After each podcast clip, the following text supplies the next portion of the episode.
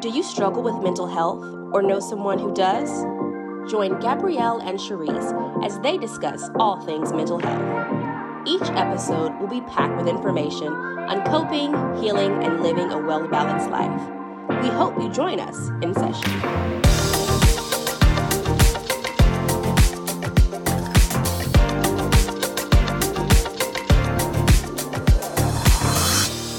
Welcome back, you guys. We are in part two of our Q and A yeah. podcast session. You guys asked some really, really fantastic questions in part one, and we wanted to make sure we answered them thoroughly. And so we decided to split it up in parts one and two. Yep. And so now we are back for part two. In the first um, part, we did questions about friendships and some coping skills, and now we are here to talk about certain mental health topics and maybe diagnoses that people have questions about. Okay. The first question is Is it normal to feel like you were healed and then something makes you hurt all over again? I think we kind of just touched on this at the last question of part yeah. two of checking social medias and, you know, kind of being reimagined of a life that people that we're not in people's lives anymore. And yeah. so that can hurt us. And so maybe checking up on people's lives can make us feel hurt or mm-hmm. having a reminder of something, a memory of something can make yep. us feel hurt if we're not healed from it. But what do you feel is the most common barrier to people feeling like they're healed? Yeah, okay.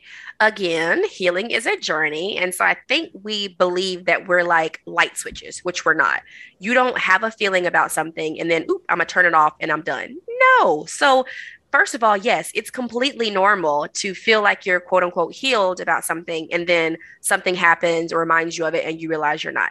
It, it's not that you're not healed, it's just that you're in a healing process. So the journey is not on and off. Like oop i'm healed now. No it's not how it works. And so i think again it's an expectation that oh i'm over this. I'm healed from that. I shouldn't have any emotion about it guys. No that's not how feelings work. I wish they did but they don't.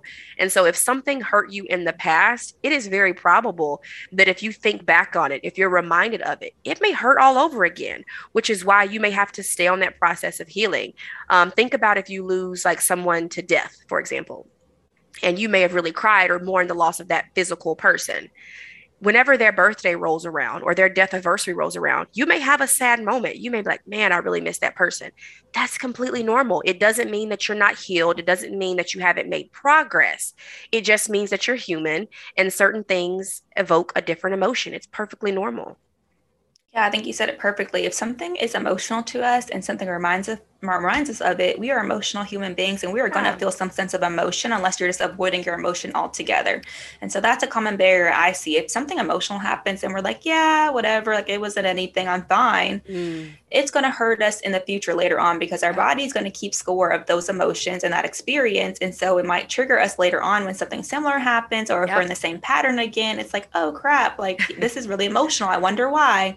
Because we didn't process or really start the healing journey in yep. the first place. And so it's fine to be on a healing journey and it's fine to let emotions come up and to feel them and to process through them. That's yeah. always going to happen. But if we avoid them in the, the beginning, yep. they get bigger and bigger and bigger. And so if we're having a lot of big reactions to things, that's when we maybe didn't even start the healing process. And it, yep. it can be hard to start the healing process. Mm-hmm. As humans, we want to avoid anything that's hurtful yeah something happens to us we don't really want to address it it's fine for a little bit you know kind of have time to even process what's going on and then start healing from it that's mm-hmm. fine but if we just stay in that stage of avoiding it and not ever looking at it that's when yeah. we might feel like yep we healed from it and we don't really care about it we minimized it and then something similar happens later on or something reminds us of it yep. and we're blowing up yeah guys you got you can't avoid period. Like I, I know it's the natural response like oh that hurts i'm gonna ignore it but please don't because you only hurt yourself in the future. And so i think i said before like it's okay to let it hurt. Don't try to run from the pain. You know we in therapy we call it like sitting in the emotion and i know it is so uncomfortable. I've had to do it myself but you really need to lean into what you're feeling and say yep it hurts like crap, but I'm going to stay here. I'm going to feel it. I'm going to process it and I'm going to begin my process of healing.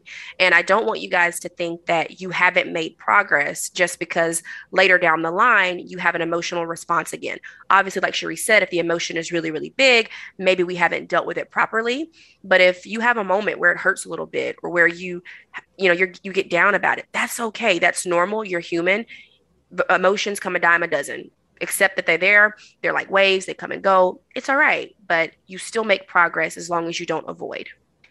Yeah, it's it's okay for emotions to come up. I think the thing with starting the healing process is that they should become more manageable over time. Right. And so when we come into therapy, we're usually like, yeah, and our emotions are all over the place. I don't know what's happening. We're having big blow-ups here and there. Our yeah. reactions are just not, they don't feel controllable. Mm-hmm. And so you learn over time to sit with that emotion, like you said, and then yep. it becomes almost like a tolerance. Like we can tolerate right. the emotion a bit longer and we can manage it better. Exactly. We can we know what to do. We know how to approach the emotion yep. in a more healthy way.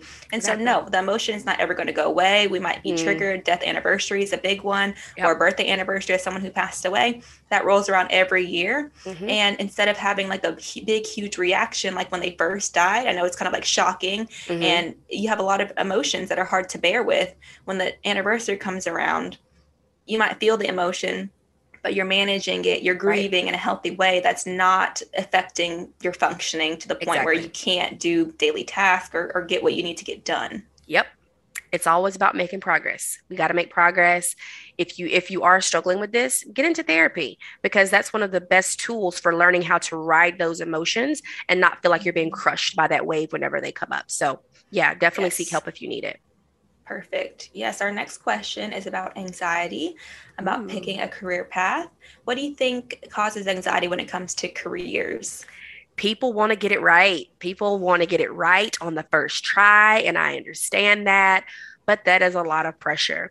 For some people, they are literally graduating high school in a lot of instances at 18, and they're expected to go to college kind of as the quote unquote traditional path. And you're supposed to have a major picked out, and I'm supposed to know what I want to do for the rest of my life.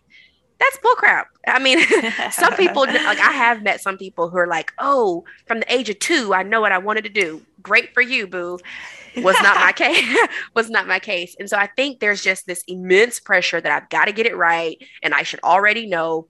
Stop that okay? That is not true for the majority of the population. And so i think that anxiety comes up because people assume that they should already know what they want to do. They feel like they're in this race right if i got to race to the finish to be successful take it at your own pace. Who, who you racing against? Right right if you take it at your own pace, I think you're better off making the correct decision. Because if you're racing, yes. you're just searching like, oh, this looks like a good fit. I'm just going to pick it, right? Yeah. But sometimes you have to ask yourself important questions like, what do I want to do? Is making a difference important for you? Is flexibility yeah. important for you? I've had anxiety about, you know, not a career path because I went to school to be a therapist, but about what to do after school, right? Yeah. Private practice or agency work. And I was leaning yeah. towards agency work my whole wow okay. career. You know, I didn't know that. I texted you. I texted you. I remember I texted Gabrielle when I made the decision to be in private practice. I was like, hey, girl, I'm sticking around. We should like go in together yeah. and stay in town and open up this private practice. And luckily, she was like, yes, let's do it. But I decided that very last minute because I was like, agency work is more convenient, can just Got get it. a job. I'm not really business savvy. And so I was like, I don't, I don't really want to do that. I was Got having it. a lot of anxiety about making a decision. But an important question for me was you know what's going to be most flexible for me and mm. private practice was the answer and so i was like okay well i have to set my anxieties aside and see what i can tangibly do to make this a reality and yeah. then you realize almost that the anxieties are there it's in your head you know yeah. there's a lot of questions of can i do this? Am i am i able to do this? Is this going to be successful? A lot of what if questions that you can't necessarily answer and sometimes you just have to make the leap to answer yeah. the questions yourself. Doing it in the forefront while you're planning is not going to give you those answers and sometimes Absolutely. it's going to be trial and error. Yeah. do i like this? Okay i tried it i don't like it i'm going to move on. I mean that's the reality of it. Yes and i will say this make sure that as much as you can but take it at your own pace and make sure that you're making the decision from a place of clarity as best you can. I think sometimes we make decisions out of desperation or out of some type of struggle type of thing. And so, real life example, you know, growing up, I didn't come from a ton of money. And so, initially, when I went off to college, you know, my mind was set on, I need to make a lot of money. I need to never struggle again. And if I'm honest, a struggle mindset will cause you to make some decisions that may be financially beneficial, but are you fulfilled? Are you happy? And so that's initially why I have two degrees in business because look, this is stable. I can make money. I won't have to struggle again. And while that was true, it was a financial blessing to me. I was not happy. I was not fulfilled.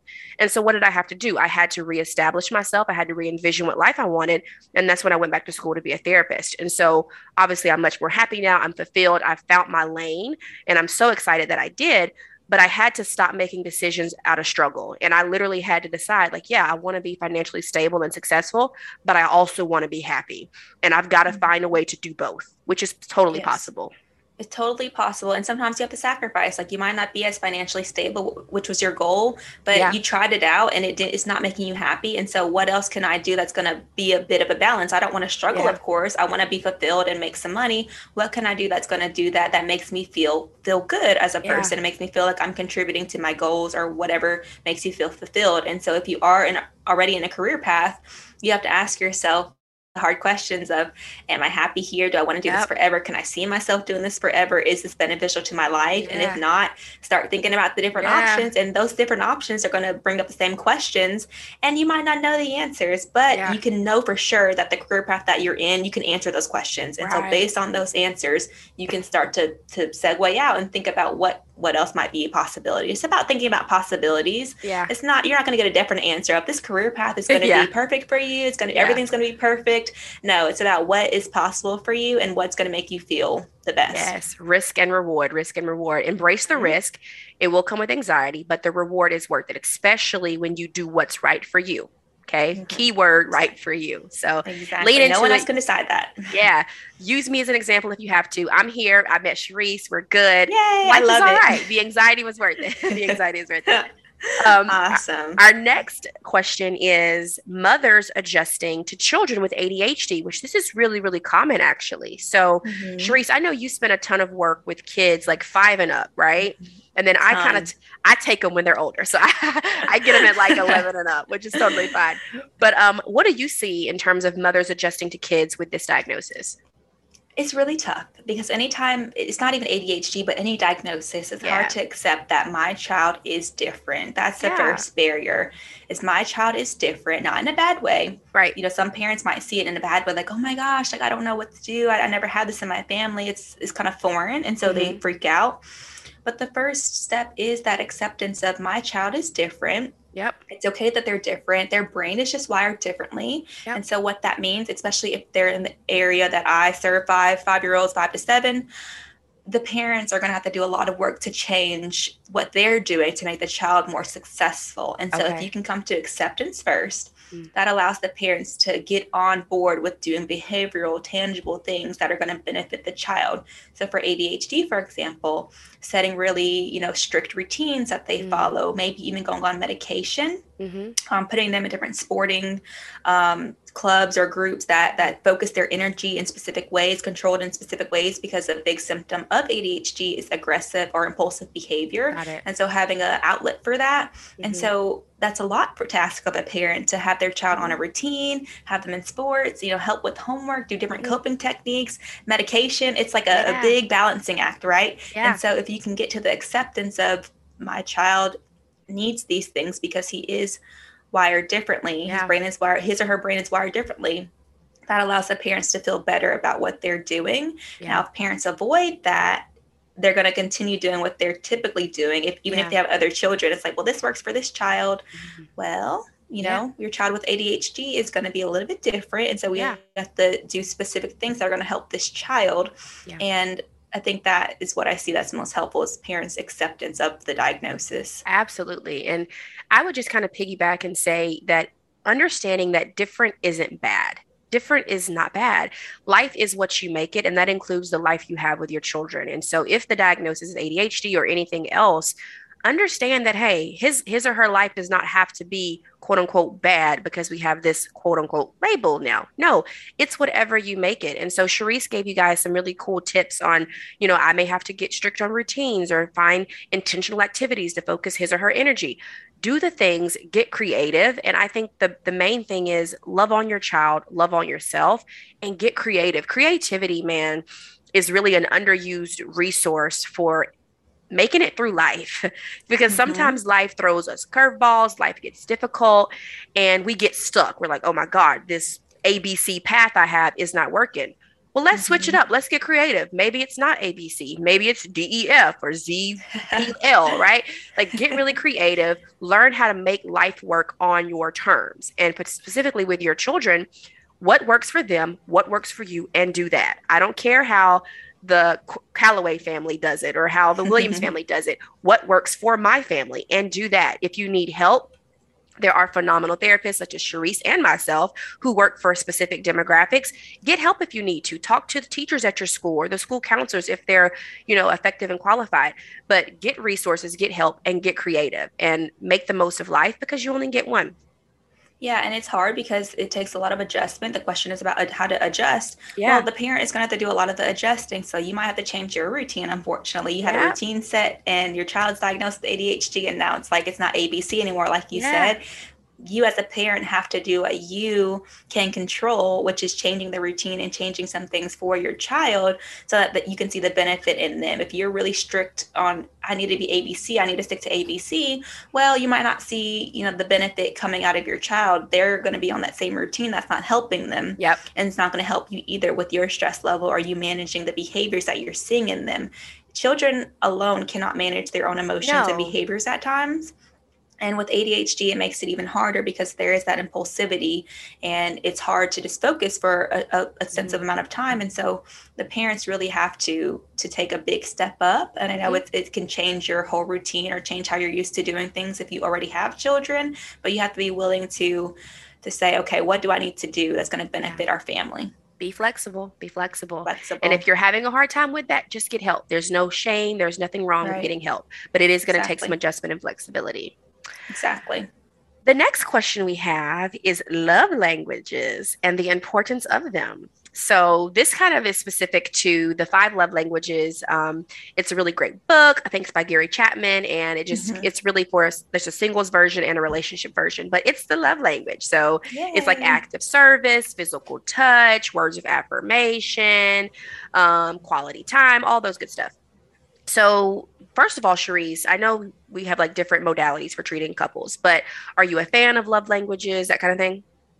I am. I think it really helps with relationship satisfaction. I think if you can give and receive love and understand your partner's love language, um, it limits conflict. So, for example, if I receive love by quality time, but my partner is used to giving me gifts and I don't really receive Yeah. love that way, I might feel underappreciated or I might feel like, like Got what it. are you doing? Like, I Mhm. don't, I don't see your effort, right? And so, if in in sessions, if they could understand their love language and the way that they receive it, they can communicate that to their partner. Make some changes here and there.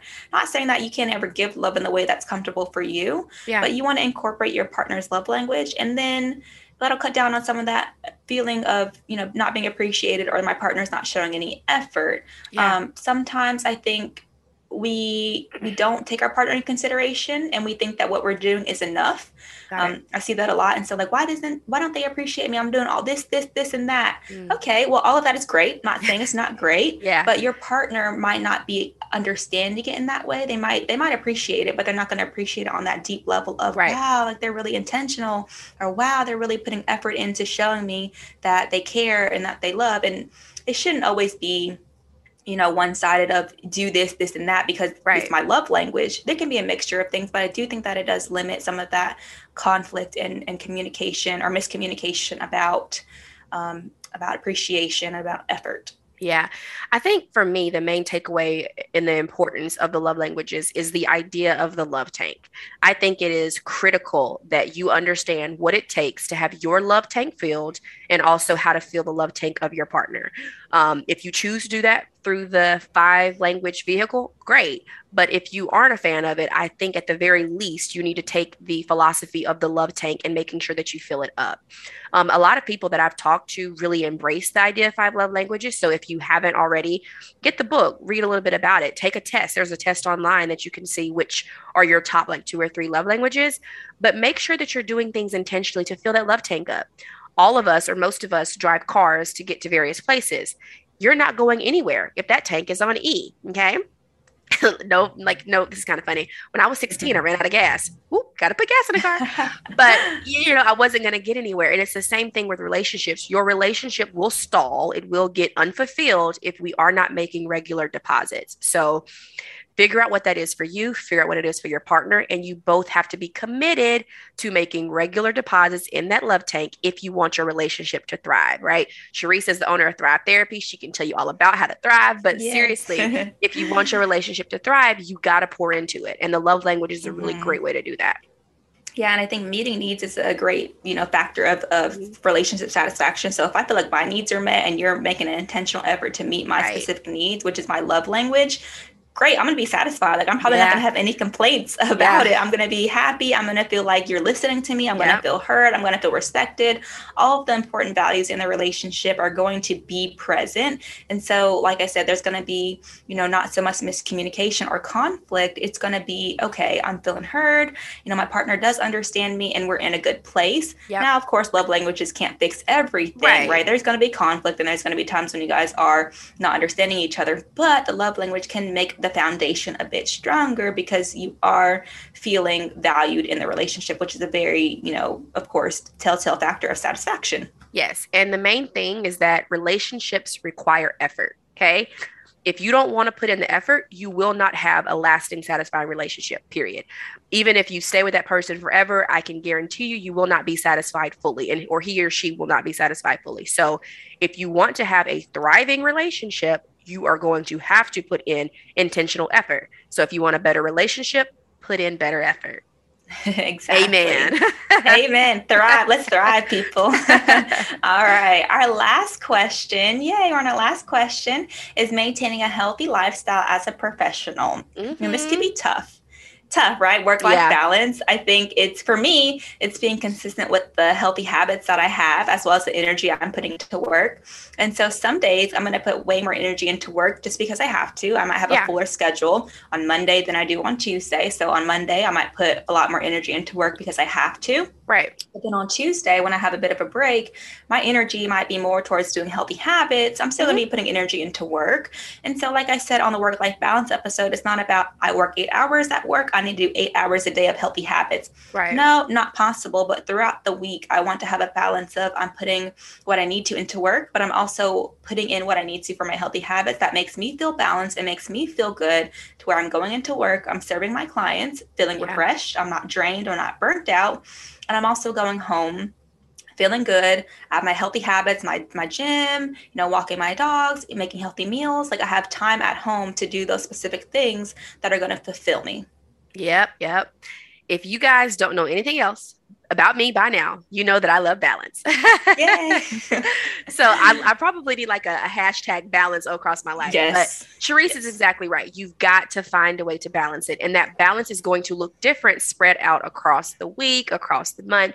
But however you have to do it, you've got to create balance for yourself.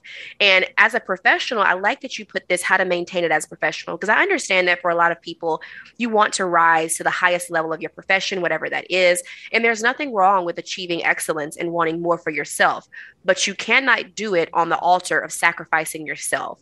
And so, as a professional, I would just admonish anybody make your professional goals, but make sure that your personal goals, how you're loving on yourself and pouring into yourself, is just as important. Because if you put your professional life over your personal well being, you're not going to be able to maintain that healthy balance. And so I'm going to challenge you guys to redefine what success is for you and say, like, hey, if I really want to be this great professional, if I really want to be successful, I got to have a better working definition. And that means I got to balance that thing out. I've got to take vacation days and rest days. I, I may work hard on Mondays and Wednesdays, and I may take it slower on Tuesdays and Thursdays. Finding that rhythm that works for you, but the pace cannot be on go full throttle all the time because as a professional, like Cherie said, you will burn out. As a society, we we highlight, oh, let's grind. Like, you know, yeah. I'm gonna die. I'm gonna, I'm gonna be having rest when I die. Like, yeah. no, thank you. I'm gonna rest while I'm here because I love my rest. And I think it's about being flexible with our yeah. professional goals. So you can. If I feel like sometimes we have fixed goals, like I need to get this by this, mm. or I need to mm. rise to the top by this. Well, that makes us so hyper fixated and then we get burnt out. We cannot yeah. hyper fixate for so long. I think the hyper fixated make, makes us motivated Mm-hmm. But then that motivation doesn't last very long. And so we get really burnt out. And then when we're burnt out, we're not doing our healthy habits. And so it's all even hyper fixating on healthy habits too. I get in the habit of I'm going to the gym every day. Yeah. And then next week I'm like, ooh, like I'm tired. I don't want to go. Yeah. And so it's all about a healthy balance on both goals because yeah. we want to be motivated to reach our goals. But if we're hyper fixating, we're mostly getting bursts of energy here and there, and we're not reaching our goals anyways because we're burning out before we can even get there. Mm-hmm. And so make them flexible. If you need to take time off, do it. Don't feel guilty. Just make yeah. sure that you have enough motivation to last yeah. to get to your goal. And I like that you brought up the culture component because we do live in a culture that is really big on you got to be going, you got to make that money, secure the bag, blah, blah, blah, blah. and again, do what you need to do, support your family, support you, go after the lifestyle that you want. But if you truly want to be a professional, if you truly want to be successful, you aren't going to be able to sustain that type of, of rhythm, that type of pace. So I'm going right. to challenge you if you are really that committed about securing the bag and being professional, understand that to do that long term, keyword long term, you're going to have to balance it out because otherwise you're going to rise to the top, but you're not going to be able to stay there. So redefine what success mm-hmm. looks like for you and understand if you're that serious about being a professional and all that kind of stuff, you're going to have to balance it out. Otherwise, it won't last. Mm-hmm yeah we want you to rise to the top and stay there not not stay there. So make sure you're having a balance so that all your good work and hard work is is leading somewhere and is being able to be maintained. We don't want you to yeah. do all this work and grind and grind and grind and get there and then you can't even maintain it. Exactly. that, that that's awful. We don't want that to happen. So Mm-mm. just make sure there's a balance. We always say that. That's our favorite yeah. word here is balance. And it's it's like my favorite song, one of my favorite songs. All I do is win, win, win, win, no matter what. but then it says, and I stay there, right? I want yes. you guys to win, but stay there. So oh, I should exactly. put like a little insert. That's probably like copyright yes. laws, but that's fun. That's fun. I love it. Well, thank you guys so much for tuning in to part one and two. You guys answered or asked some amazing questions, and we're so glad we got to answer them for you. We will be back with a new episode soon. So stay tuned and be ready for more. Thank you guys so much.